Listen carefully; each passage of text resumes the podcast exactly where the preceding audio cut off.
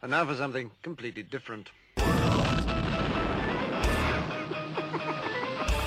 a rich man's world. Forget everything you've been told by others before. Get ready for the real deal, the full story, real talk about money, markets, life. Now, it's The Real Investment Show with Lance Roberts, presented by R I A Advisors. Hey, good morning and welcome to the show. Of course, it is Thursday, second best day of the week as we get ready to wrap it up. It's The Real Investment Show, of course. I'm your host, Lance Roberts. Of course, Brent Clanton driving our Link Challenge bus. As always, we're going to see if we can make it safely to school this morning. There's a, there, did you ever see that for, for you for you older people in the audience, like me, right? You remember the you remember the movie Gumball Rally? Yes. Yes. Dom DeLuise yes. and Burt Reynolds, mm-hmm. right? So, of course, that was when the Italian driver was in the car and he rips off the rearview mirror and he throws it out the back of the Ferrari. And he says, what's behind me is not important. Well, the way Brent drives, what's in front of him is not important either. So that's that's the important thing. Hey, now. So my wife and I were watching uh, Smartest Guys in the Room last night. Yes. So uh, we're we're kind of on a documentary kick here lately. I, I you know, just... You know, trying to find new stuff to watch, I guess. But I, I'd seen this movie before, but, you know, I'd forgotten. Of course, we had Beth McLean on our uh, show here before. We've interviewed her as well. But, you know, when Enron was going down and all this, um, you know, this was right in the midst. I was actually doing a radio show on another station with Mister Brent Clanton at the time, as he was my boss at the time. And we were right in the midst of this, you know, this Enron meltdown.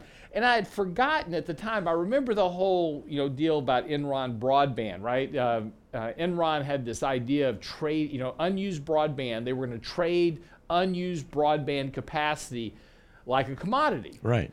And part of their deal was is they were go- they launched a streaming service with Blockbuster Video, and I had forgotten about yeah, this, yeah, right? Yeah. And I, it's I remember talking to Ken Lay, and he's describing how we would watch television on the internet, and everybody go, "You're nuts." Yeah, you're nuts. And and what's interesting is is that, you know, had they gotten that thing to work, mm-hmm. right, they would have been the Netflix. That's Enron right. Enron yeah. would have been Netflix, and Blockbuster would still be around. And unfortunately, they just could never get it to work right. But they had the right. You know, it's it's a it's interesting. You know, when you take a look at it, you know, Enron's this kind of giant fraud. It really was. There was a lot of accounting machinations and just, you know, B S accounting really kind of across the board. And it's amazing. They sucked in Vincent and Elkins here in Houston, which is a major law firm. They sucked in Arthur Andersen into their scheme. And it's, it's a fascinating story. If you haven't watched the documentary Smartest Guys in the Room, it's it's well worth to see kind of the, the links that they went to to get stuff done. But out of this, you know, out of this malaise of, of ideas they were generating to basically rep, you know, kind of manufacture money, they actually had a really good idea oh, yeah, yeah. that would have worked. And, you know, as as art imitates life, C N N tried to replicate this whole service as well by launching the Comedy News Network streaming service, mm-hmm. uh, which was on Tuesday. Yeah. Employees are now bracing for layoffs as soon as May. Oops. As subscribers are not subscribing. Hey, I have an idea for, for C N N. Try reporting news, unbiased, fact-based news, yeah. and maybe people actually subscribe to pay for it because there's not really any good news services out there anymore. What a silly idea. I know. I miss the days of actual news. Remember when you used to sit down with your dad and watch the news at night? Yeah. You know. Walter Cronkite. I'm Walter Cronkite. And that's it, the way it is. And that's the way it, and, and and it was just news. It wasn't biased. Yeah. It was just it was just the facts. And yeah, miss those days. Yep. Actually having good news. That was the golden age. Now, you know, you know the world's in trouble when the real Comedy News Network, you know, the, actually has higher ratings than C N N, right? Yeah. so yeah. When, so they, that's the thing, you know, the Comedy Channel higher ratings. It just shows you. And the, yeah, the, you also, uh, sorry? When the Babylon Bee breaks news, exactly. You know we're in trouble. Yeah. Or when people are getting their news source from The Simpsons. This is the other. Of course, Simpsons was right on this. I mean, The yeah. Simpsons have, have, have a primitive, you know, have an ability to really kind of bring the future into focus. They've well, kind all, of nailed a lot of stuff. All humor is rooted in truth. Right. It, absolutely. Anyway, uh, a couple of things here to get the, the show started today um, as we digress. um, markets are ending up the end of the quarter now, despite the fact that we just had a ten percent rally over the course of the last uh, two weeks. Markets are going to end the quarter lower, uh, most likely, uh, unless we just have a phenomenal rally today, which is unlikely to be large enough to get us to a positive quarter. Uh, we're going to have a, a negative quarter now. That's not the end of the world. It's just the way it is. But it definitely has been a rough start to the new year. Now, as we get into April, April tends to be a much better month. Uh, seasonally speaking, April tends to be positive. Over the last fifteen years, it's been positive. Sorry, over the last sixteen years, it's been positive uh, every time except one year. So, you know, that's it's not surprising we will see a little bit of carry through into next month, but not before getting some type of sell-off here, at least in the short term. So some corrective action here is very likely. Uh, the S and P, again, as we've talked about the last couple of days, is extremely extended above the fifty-day moving average. So, you know, we're two standard deviations above that moving average. It's been a big run over two weeks. And just, you know, just from a, a logical standpoint, markets are going to have to, you know, take a bit of a respite here and at least just trade sideways, if not at least pull back to these levels of support. So now the fifty and two hundred day moving averages are now really key technical support for the market. I'd say the two hundred day moving average is even more important right now, that if the market does pull back here over the next few days, it needs to hold that two hundred day moving average. Markets are very overbought on, on every measure, and we're very close to triggering sell signals on two of our most important indicators. So again, really, no matter how we kind of look at this, markets need to have a bit of a correction here to work off some of this overbought condition. Now, that'll give you an opportunity to put some money to work in the markets, as long as other factors right now aren't deteriorating even more. So as long as kind of everything remains status quo, there's nothing, there's not a lot to worry about here, but we definitely need a bit of a pullback here in order to allow for an opportunity to put a little bit of money to work uh, back into the markets. On the other side of that ledger, though, is paying attention to fixed income. And this is something that uh, Mike and I will talk about more this morning. But bonds have been over very oversold here and are actually turning a little bit positive here. We're starting to see kind of a, bo- a, a top in interest rates and a bottom in bond prices.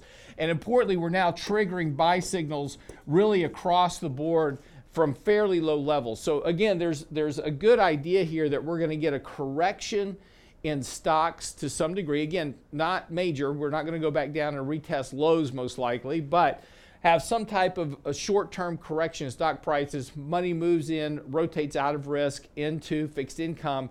And that would not be a surprising trade here, particularly as people become more, kind of a little more concerned here about, you know, the, the potential for the Fed hiking rates, slower economic growth, that type of thing. That, you know, if, if we start to see that impact of weaker economic data starting to filter through into the economy, we'll start to see more money kind of rotating into that safety trade on the bond side. So again, you know, so we, we had added a little bit of bond exposure um, earlier this week, and that continues to kind of be the, the, the case here, to look to add some of that longer duration bond exposure as a hedge against the equity risk we have in portfolios right now. But of course, we're still carrying a good bit of cash. But if markets do kind of consolidate here, hold support, start looking a little bit more bullishly biased, then we'll put that cash back to work. But we've got a lot of stuff to get into this morning. We'll talk with Michael Lebowitz about the Fed. They're on track to hike rates seven or eight times over the course of the next year. Several of those meetings slated to be fifty basis points. Can the market handle that? Can the economy handle it? We'll talk about that next on The Real Investment Show.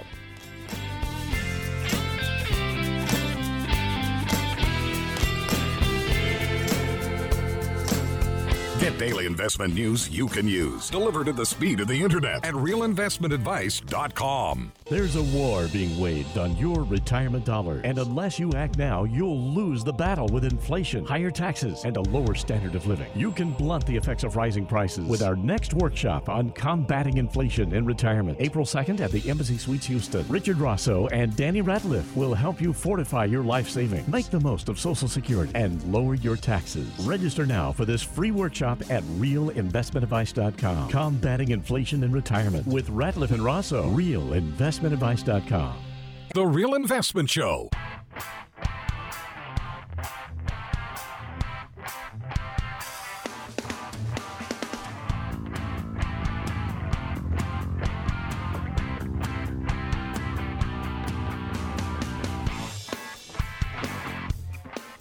And welcome back to the show this morning. Of course, it is Tuesday. As I'm sorry, Tuesday, man. Let's try that again. It's Thursday. We wrap up the week. Also wrapping up the quarter now. April the first is Friday. Yes, I know that's April Fool's Day. No fooling. No fooling. Absolutely right. um, also, too, that is going to be, uh, you know, still part of this kind of portfolio rebalancing process that we've been in for the last, you know, couple of weeks. This is something we talked about at the beginning of the month. Uh, we had written about this several times. Markets were, you know, under a lot of pressure. The, we had the Russia-Ukraine thing going on. There's lots of panic. Um, you know, we're getting lots of emails and people panicking about, you know, oh my gosh, the markets are, we're in a bear market and and this is, you know, terrible and everything's going to go down. We need to be, you know, all in gold and commodities and these type of things. And we warned back then that, you know, first of all, when you have two negative months in the market in a row, that's that's a that's a rarity. That doesn't happen all the time, that you have two negative months in a row. And so you're likely going to get a reflexive rally. And plus, combined with the fact we had a tremendous amount of negative sentiment, a very, you know, just, you know, very low equity exposure in terms of, you know, portfolio managers, hedge fund manager, pensions, you know, those equity exposures were extremely low. And we'd said back then that all it would take is, you know, some type of good news, the Fed just to kind of, you know, maintain their stance, not do anything that surprises the markets.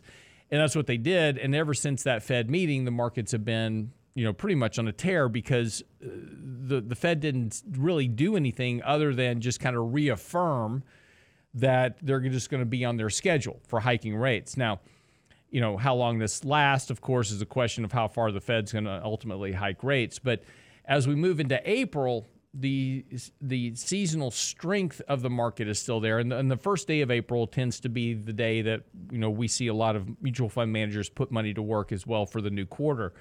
So don't be surprised that, you know, if this week the market continues to try to work its way a bit higher, particularly on the NASDAQ, where it's a lot of these real beaten up stocks. The, the meme stock chases back. A lot of the, you know, uh, short positions that have been built and those in like the ARK type funds are being unwound. And so we're seeing really big moves. Even ARK itself has finally plugged some of its leaks, as I said yesterday, and has been, you know, rallying fairly strongly here. But be careful about this because this is that kind of reflexive, fueled rally that we had discussed earlier this month. It's not a return of the bull market. And that's, you know, at least not now. Now, are there some things that could occur to change that? And the answer is yes. You know, if the market can hold the two hundred day moving average, build some support there, work off an oversold condition, then break out to new highs, you're back into a bullish trend. So, you know, this, you know, all this commentary that we're talking about now, that'll change.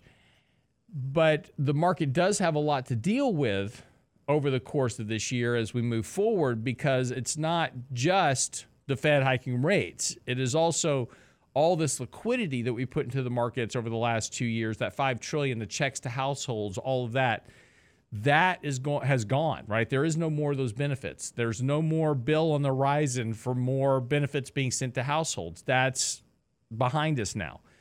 The fact that you have inflation running at very high levels because of those that monetary infusion, right? No supply, lots of demand because I gave everybody cash. Not surprising you get inflation. But that's also impacting households, so they'll start spending less. So you're going to have a tighter in monetary environment. Even if the Fed does nothing, monetary policy is already tighter because interest rates have gone up. The thirty-year mortgage is near five percent now. Oh, my gosh. Highest level since we've seen since, I think, twenty eighteen. So, you know, these are things that are going on, and that is all slowing economic growth. So now we're now the important thing here is now the Fed's talking about hiking rates fifty basis points at the next meeting in May, three fifty basis point rate hikes before the end of this year, and seven rate hikes in total. So a fifty basis point hike is two rate hikes, two quarter but two quarter point rate hikes. So you're talking seven to eight rate hikes going into twenty twenty-three. And the, the question becomes really, with everything else already getting tighter, can the markets, you know, handle that further tightening of policy in a slowing economic environment? Michael Lebowitz joining us this morning to talk a little bit about that. Mike, welcome to the show. Thank you for having me. Sure. Uh, Go ahead. So back to your earlier comment, I think this is an, a very important time to be agnostic, not necessarily be a bull, not be a bear, be the eagle, as we like to say, because there's a lot of, look, we've been in a bull market for the better part of ten plus years, right? Coming out of the two thousand eight, two thousand nine crisis. And we had a little speed bump in twenty twenty where the market, uh, you know, some people will claim it was a bear market, but it lasted a whole ten minutes and then bounced right back. And we had a great year and a half after that. So I think the argument that we're still in a bull market has some merit. I think the argument that we're entering a bear market probably has a little more merit because in large part what you said, Lance, about the Fed pulling liquidity, liquidity, about the government not spending nearly as much money as they were. Uh, and this is going on globally, too. It's not just within the confines of the United States. So, you know, I think it's it's it's very important to be understanding of the bull view, understanding the bear view, and be agnostic and watch the market, because bear markets are tricky to trade. We have written on this a couple times. We've talked about it. Bear markets are kind of like uh, stair steps. They'll have a sharp drop. They will consolidate. And sometimes those consolidations can be really sharp rallies. And those rallies create hope, and they get investors to jump back in. And then the bottom falls out again. And you can get three or four of these twenty percent drops followed by ten, fifteen, twenty percent increases or even more, and then drops again. So, and, and by the way, we saw that. That is the type of action you see. If you go back to the dot-com crisis as an example, you saw exactly that same type of action where you would have these declines of ten, fifteen, twenty percent. The markets would rally, and the media would be saying, hey, time to get back in. The bull market's back. You know, whew, that correction's over. Thank goodness. And it would just suck everybody back into the markets just in time for it to drop again and kind of hand their hats back to them. And that went over and over and over again. And I remember clearly Ralph Acampora, they they uh, changed his name to Ralph Make You Poorer, because every time the market rallied, he kept saying, hey, the market, you know, the market, the bear market's over, time to get back in. And he kept telling everybody to buy the the the top all the way back down again. And, you know, this was, you know, and that by the time we got to the end of the dot-com crisis, you know, it was like pff, nobody wanted to be in stocks anymore. And, you know, we saw a little bit of the same thing occurring in two thousand eight as well. But, you know, that the, the drop was so sharp once Lehman kicked in, there was really not much to talk about after the fact. Right. And usually bear market ends when all the greed has been wiped out of the market and everyone is fearful. Yeah. Everyone thinks the market's zero, that there's no hope, that there's there's no bottom in sight. Yeah. And that's when markets usually bottom. And now, Lance, to your point earlier, there's something different about this bear market that we did, you know, we did see this in oh eight, but not in two thousand or before that. And that's the Fed has discovered quantitative easing. And they, along with the, the U S Treasury, have now understand how to print money, writing checks to the people funded by the Federal Reserve. So what what really matters to me when I try to think about bull versus bear market, where are we going, is what's the Fed doing? And like you said, they're gonna they're talking about raising rates potentially in fifty basis point increments. Three times, I think, is mm-hmm. now the, yeah. the guesstimate, and then raise rates up to about two percent by the end of the year, and then possibly two fifty to three percent by the end of uh, twenty twenty-three. I think what's more important, and come, I think it's May third, May fourth is the next Fed meeting, is not necessarily whether they go fifty or twenty-five. I think the market can handle fifty. The market is expecting fifty, mm-hmm. assuming nothing changes between now and then. I think the big one is, what will they do with their balance sheet? Will they start, will they make an announcement regarding Q T, quantitative tightening? Quantitative tightening is the opposite of quantitative easing. Quantitative tightening means that they are either selling or letting bonds mature out of their balance sheet so that the amount of holdings actually declines over time. The how that works, at what pace they will do it matters. But what matters is they are pulling liquidity from the market. There will be more treasuries the market has to absorb. When it has to absorb more treasury bonds, yeah, it uh, can and, absorb and, less losses. Yeah, and, you that's, know, and so. that's an important point here, too, because, you know, when the Fed was hiking rates um, back in uh, two thousand eighteen, you know, they hadn't reduced their balance sheet yet. So in twenty seventeen, they started hiking rates, and, and we saw rates, you know, going up, Feds hiking rates, hiking rates, hiking rates, and everything's fine. Market's doing okay.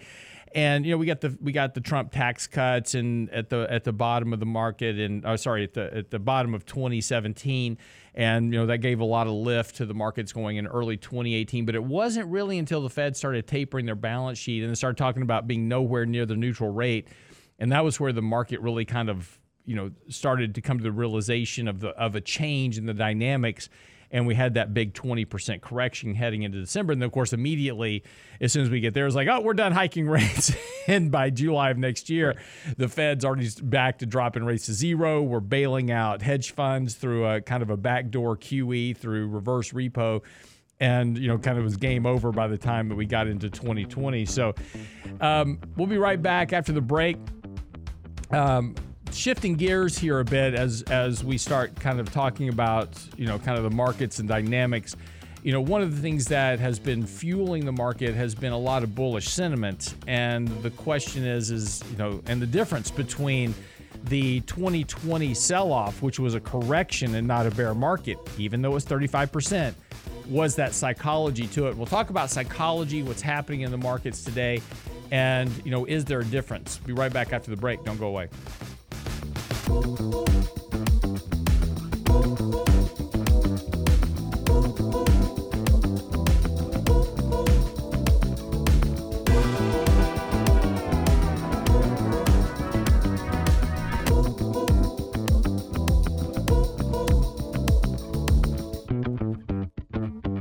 The, the Real Investment Advice blog. It's required reading for the informed investor. Catch it today at real investment advice dot com. There's a war being waged on your retirement dollars, and unless you act now, you'll lose the battle with inflation, higher taxes, and a lower standard of living. You can blunt the effects of rising prices with our next workshop on combating inflation in retirement, April second at the Embassy Suites Houston. Richard Rosso and Danny Ratliff will help you fortify your life savings, make the most of Social Security, and lower your taxes. Register now for this free workshop at real investment advice dot com. Combating inflation. Inflation and retirement with Ratliff and Rosso. real investment advice dot com.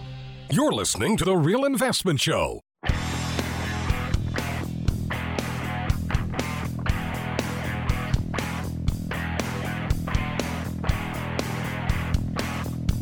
And welcome back to the show this morning at six thirty-three as we get uh, today's edition of the show underway. Michael Lebowitz joining us this morning. Brent Clanton driving our Link Challenge bus. My wife, yesterday I get home and she says, I was listening to your show on the way to work, and it was so boring because you're just talking money. Talk talk about something fun and exciting. So I've got to I've got to figure out something fun and exciting to talk about. I this we segment. Had a pretty good repertoire yesterday. Well, we did in the six fifteen to six thirty break. Uh, we had it going yeah. on, right? Yeah. And and we had a good conversation going. Six thirty, we were actually talking about important things. Yeah, right. So I was. I, telling, Don't feel bad. I get the same reaction from my wife, too. It's yeah, but this is the problem about money, right? You, you talk about money, everybody's like, ah. At least your wife listens to the show, Lance. No, the only reason she listens to the show is to make sure I'm not saying anything bad about her. That's yeah, it, because, yeah. you know. It's a defensive measure. Right. So, and, and, and as you may or may not know, by the way, my wife actually works in the same building as me now. She, I, her office is directly above my desk. So I like walk around during the day, and when I hear her walk around in her heels, I bang on the ceiling with a broom. So well, that's some kind of like, karma. Yeah, it's kind of like the apartments in New York, right? Keep it down! Lance, I have a question for you. Yeah.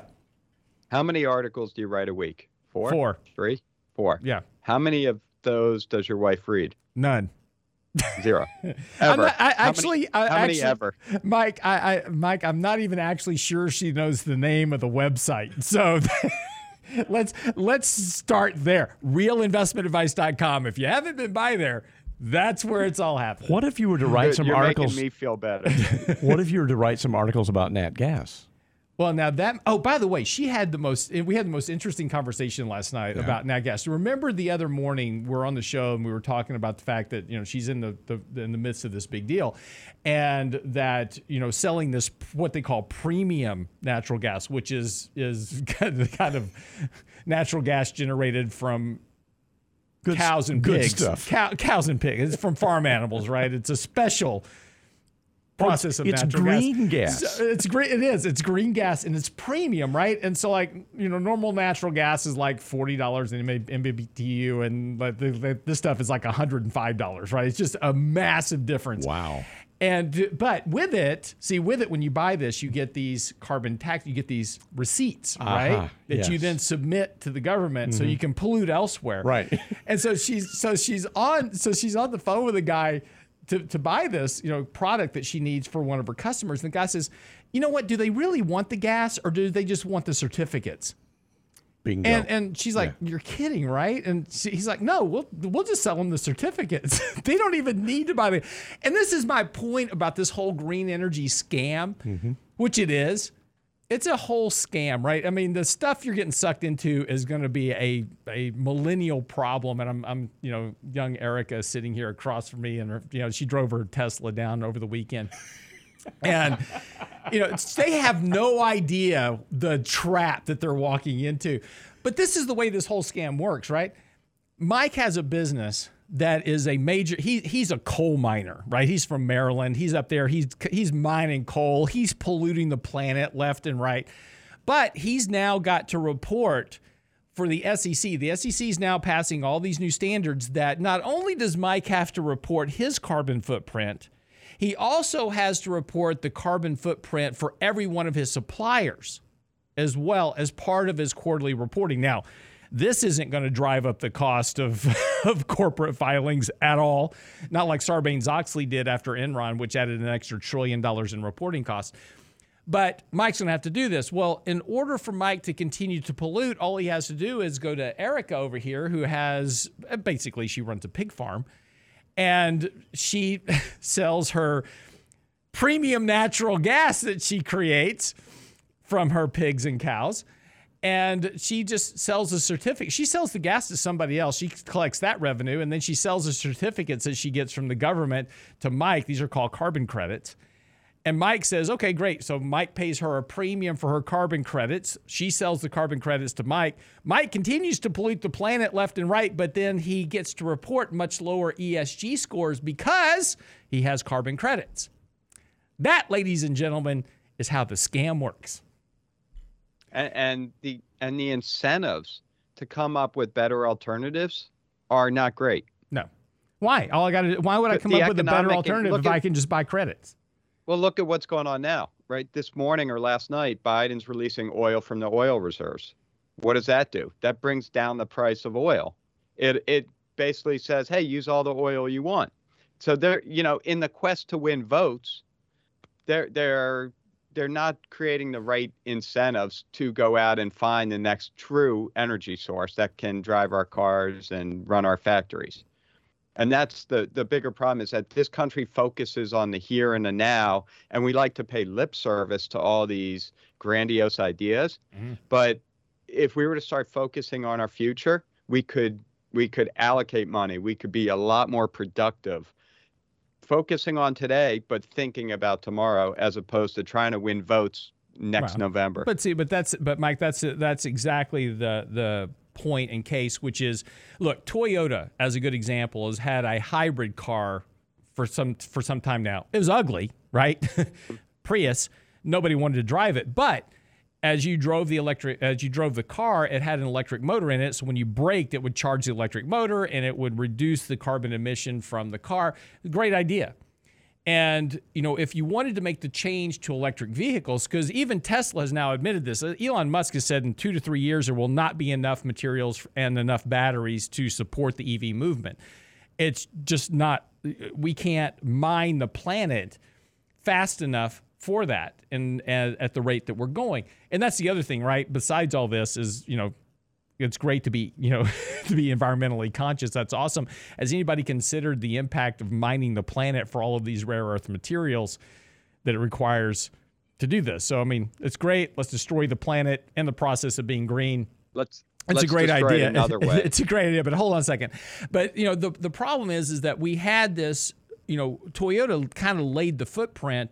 And what we should have done is to make this move to electric vehicles is move to hybrids first, allow time for the industry to catch up and create better batteries, more efficient batteries, or better alternatives for electric vehicles, and migrate slowly into the electric vehicle plan, if that's going to where we're going to wind up. I think ultimately we wind up with some other type of uh, fuel. But, you know, if, if that was going to be the process, we should have had a logical stair step into moving in that direction, rather than this kind of all one move that we've tried to do that is now going to, we're going to pay back consequences for that over the course of the next decade.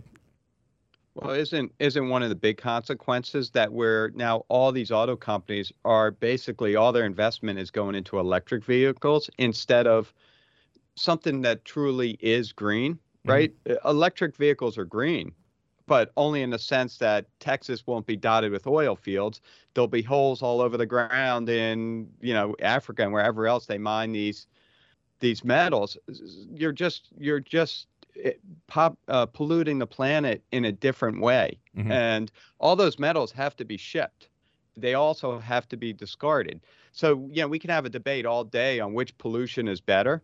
They're both, they're both, they're both harming the earth. Right. One may be a little better, one may be a little worse, but I don't believe either one is the true answer for the next hundred years. Well, and, and look, you're and, not getting you're not getting away from petroleum anyway. I mean, you know, the the whole idea is is great. You've you know, but it, it takes petroleum products to build the battery, right? I mean, you you know, the the, the amount of petroleum used to to build a car is phenomenal. I mean, the carbon everything. footprint of an electric vehicle is not that much different than an ICE vehicle at the end of the day. Right. It's everything, everything yeah. that we're, the microphone I'm talking into, the computer I'm looking at, the clothes I'm wearing, it, mm. it's everything. And you're right. We're not going to get out of it. And, and it's, you know, but even for cars, even for motors, the real answer, in my opinion, hasn't been found yet. And we're taking away the incentive to find it, because now you can make a lot of money on electric vehicles. So the auto companies pour all their money into electric vehicles instead of looking at hydrogen mm-hmm. or, uh, you know, whatever else may be well, an option that actually solves the Earth's needs. But, but but look, Ford, G M, Porsche, all these companies, they're simply responding to market demand. And, you know, one thing that Tesla did was they created a market demand for an electric vehicle, right? And so all these other companies are saying, hey, you know, there's an opportunity to build an electric car. People obviously want that. And, and you know, there's a place that we can sell it. Now, as soon as that demand changes for any reason whatsoever, these big auto companies will change and they'll produce whatever's next. You know, so all these all these auto companies are just simply responding to what market demand seems to be at the time. And, and again, you're right. You know, they're not looking at developing the next alternative or a better alternative. They're just responding to market demand and what makes profits, and more importantly, what makes their share price go up.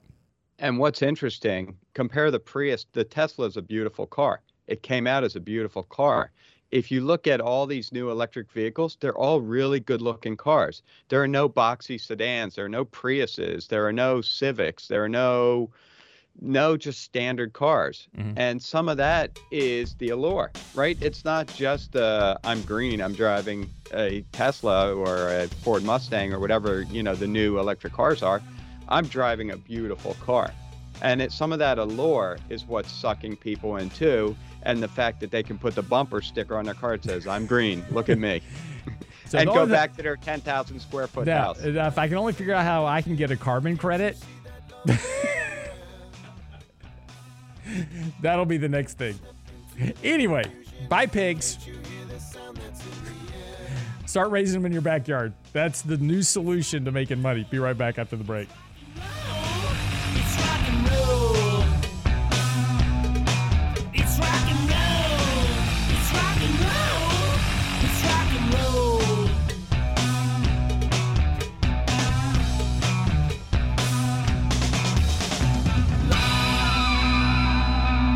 daily investment news you can use, delivered at the speed of the internet at real investment advice dot com. There's a war being waged on your retirement dollars, and unless you act now, you'll lose the battle with inflation, higher taxes, and a lower standard of living. You can blunt the effects of rising prices with our next workshop on combating inflation in retirement, April second at the Embassy Suites Houston. Richard Rosso and Danny Ratliff will help you fortify your life savings, make the most of Social Security, and lower your taxes. Register now for this free workshop at real investment advice dot com. Combating inflation in retirement with Ratliff and Rosso. real investment advice dot com.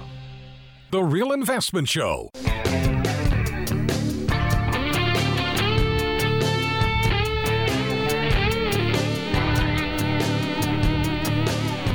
So that didn't take very long. One of my uh, clients just uh,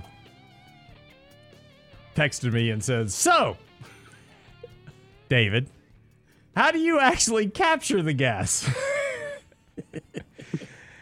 The manure is captured in buildings and under the floor of facilities, then flushed to an anaerobic digester called a covered lagoon, which looks like a large tarp covering the ground. Inside the lagoon, solid hog waste is broken down by bacteria, thereby releasing the methane gas, which is then collected. So there you go. All you have to have is a, is is a is a lagoon. And there's actually a video here of a two point two billion cubic foot of eighty uh, of natural gas in eighty-eight lagoons. That's a lot of pig crap. That's all I'm saying. And so by the, the way, cap- I'm not sure exactly just how premium pig manure is. Have you seen pigs eat everything, including humans? By the mm-hmm. way, that's how they used to get rid of people back in the day. They would just, you know, kill somebody, throw them in the pig bin, and next morning they're gone. They're gone. They're gone. Just and everything, bones, you name it, gone. There's like no tray, hats, boots, done. So, yep. That's how you Thank you, David, yeah. because I was more concerned how the capture process worked, too. I had something else in my mind. No, it's not funnels and hoses. So, anyway, all right. Uh, I said before the before the last break, uh, just to entertain my wife on her drive into work this morning, um, that we want to talk a little bit about the March meltdown. And, and look, there's one important difference. You know, back in March of twenty twenty, markets were down thirty-five percent. Now, two things were occurring at that time that, you know, one you would expect, one you didn't expect. And the first one expected, of course, is when the market started melting down, the panic, uh, the Fed panicked, and they immediately jumped back into doing Q E. This is now their modus operandi. As soon as there's any trouble in the financial markets, and Mike and I have this ongoing debate going right now, he thinks they're going to hike rates further because he thinks that inflation's their bigger concern. My bet is as soon as this market really shows any signs of, of fractional crack in terms of the financial stability, they're going to be jumping back in to do Q E and to, to bail out the banks, because that's who owns them, is the banks. So, you know, but, first line of defense. First line of defense is that they're going to bail out the banks. Anyway, that's not the point. Back in March of twenty twenty, when the market broke, the reason that was a correction and not a bear market, look, I know the market was down thirty-five percent, and the kind of technical measure, and it's completely arbitrary, is that a twenty percent decline is a, is a bear market.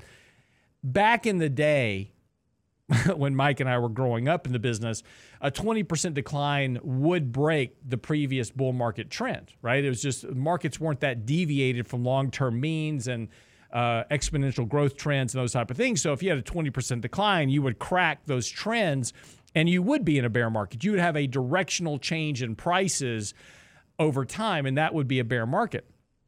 Today, that thirty-five percent correction only got you back to the to the long-term bullish trend from two thousand nine.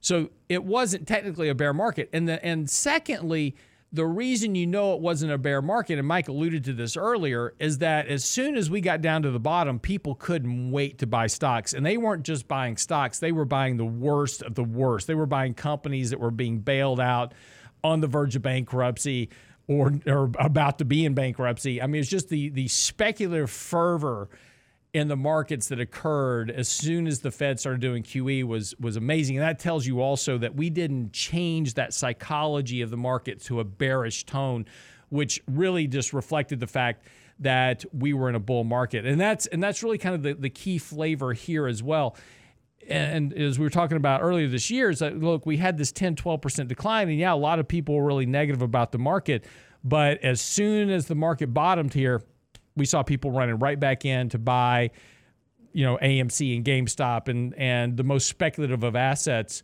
People jumped back in. We had this big rally over the last two weeks. So it tells you that we're still in a bull market. We haven't gotten to that bear market mentality because nobody wants to buy stock. If you're when you're in a bear market, Mike said this earlier, everybody thinks the market's going to zero. They're not going in and buying, you know, meme stocks. Mike, go ahead. I'm sorry, cut you off. I would also say there's a fundamental side to that too. The old F word, which no one likes anymore, fundamentals. Right. And and that is that, you know, in two thousand or twenty twenty, I'm sorry, fundamental valuation ratios, whether it's price to earnings, price to sales, there's a whole bunch of them. None of them got what we would call cheap. Some cases they got to fair value, mm-hmm. but I wouldn't quite call fair value a bear market when things get to where they're fairly priced. That's kind of, that's where they should be.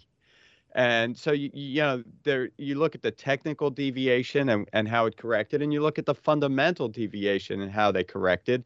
And in both cases, best case scenarios, you, you only got back to where the market should have been based on both long-term trend, technical trends and long-term fundamental trends. Mm-hmm. And once again, we bounced off the bottom. There was no fear to be found, right? Like, you know, they weren't buying the most conservative stocks. They weren't buying a Procter and Gamble's. They were buying the the A M C's, the GameStops, the junkiest of the junk. Right. And those stocks had incredible rallies in twenty twenty. You know, and, and also, and also, you know, this is one of the things that kind of cracks me up about the media is you'll hear this a lot, and Mike, I know you've heard this, is they go, valuations corrected back to where they were in twenty nineteen. Or pre-pandemic, right? And it's like, yeah, and they were expensive then too. You know, in, in twenty in, in January, February of twenty twenty, Mike and I were writing articles about taking money off the table and and reducing risk because valuations were very extended. We were in the midst of kind of a market melt up at that point. And, you know, we only thought we were melting up then. And now, you know, we've reverted all the way back to those expensive levels of valuation. And now we're saying, oh, markets have corrected. We're back to a good buying opportunity. No, we're still expensive. Forward valuations are still expensive. Long-term valuations are still very expensive. A lot of these companies that, you know, even on the value side, Mike and I have talked about this, you know, companies like Procter and Gamble, it's a great company. It's trading massively expensive. These are not value stocks anymore in terms of the true words of, of value. Well, the true world, words of value now is passive. So passive means that you buy the biggest value E T F and you just assume you're buying value, you know, because you're buying company, companies like Procter and Gamble and Clorox and companies that that do have a nice steady stream of earnings. And if you look at them, their earnings follow a nice predictable line. And, you know, at first blush, you'd say, yeah, that's a value company. But when you look at the price, it deviates well above that earnings trend. And that's the problem with a lot of, quote unquote, value stocks that end up in value E T Fs. Right. The true value stocks are the ones that are getting beaten up despite these good earnings and earnings trends. And those are the ones that are still being left by the side of the road that aren't being bought because the value investors are now passive too. They're not looking, there aren't enough of them to buy those really cheap stocks. And we've uncovered a bunch of them, you know, in some of our Five for Friday reports in SimpleVisor that are just dirt cheap, but they're not rallying. People would rather buy these stocks that really have no hope for the future, but they're very volatile. They're right. very volatile. Well, and this is that this is that gambling mentality that we've created, you know, ever since, you know, really twenty twenty with, you know, sending checks to households and the Robinhood app. And, you know, we set these millennials up to, you know, ultimately fail, unfortunately. But, you know, this is this is that mentality we've created in the markets. And, and again, buying value is boring. There's, you know, there's, it's not, you know, it's not, it doesn't go up thirty, forty percent in a day. Why would I own, why would I own something that goes up five or six percent a year when I can make that in a day? If I own a NVIDIA or an A M D that can, you know, jump ten percent in a day. And, and, you know, that's one of the challenges that we face in managing money for our clients is that we've got to have some of those companies in our portfolio. You know, we don't like it, but we have to have it because we need that beta volatility to make sure our portfolio is performing with the markets. And it's and it's and it's a it's a it's a risk that we have to understand. It's a risk we have to control, but it's also something that we're forced into doing. And and this is one of the big challenges for advisors, period, which is this, you know, career risk that they face. And what career risk is is simply that if I don't keep up with the markets, if I don't, if I'm not matching what the benchmark is doing, I potentially suffer career risk. In other words, I lose my clients to somebody else who will, even if that's doing the right thing. You know, if being in cash was the right thing to do, that gets trumped by my business going out of business because all my clients leave to go to somebody else who will chase meme stocks, right? And so that's the big challenge for financial advisors and, and investment managers, period. Doesn't matter who it is, whether you're a hedge fund, a mutual fund, pension fund, you know, an investment advisor, is that you've got to manage these risks because you've got your, you're forced into taking these risks. Otherwise, you lose all your clients. And that's a very tough balance between doing what's right for the client and doing what's right to stay in business as well. And and and that's that's often a very tough line to walk.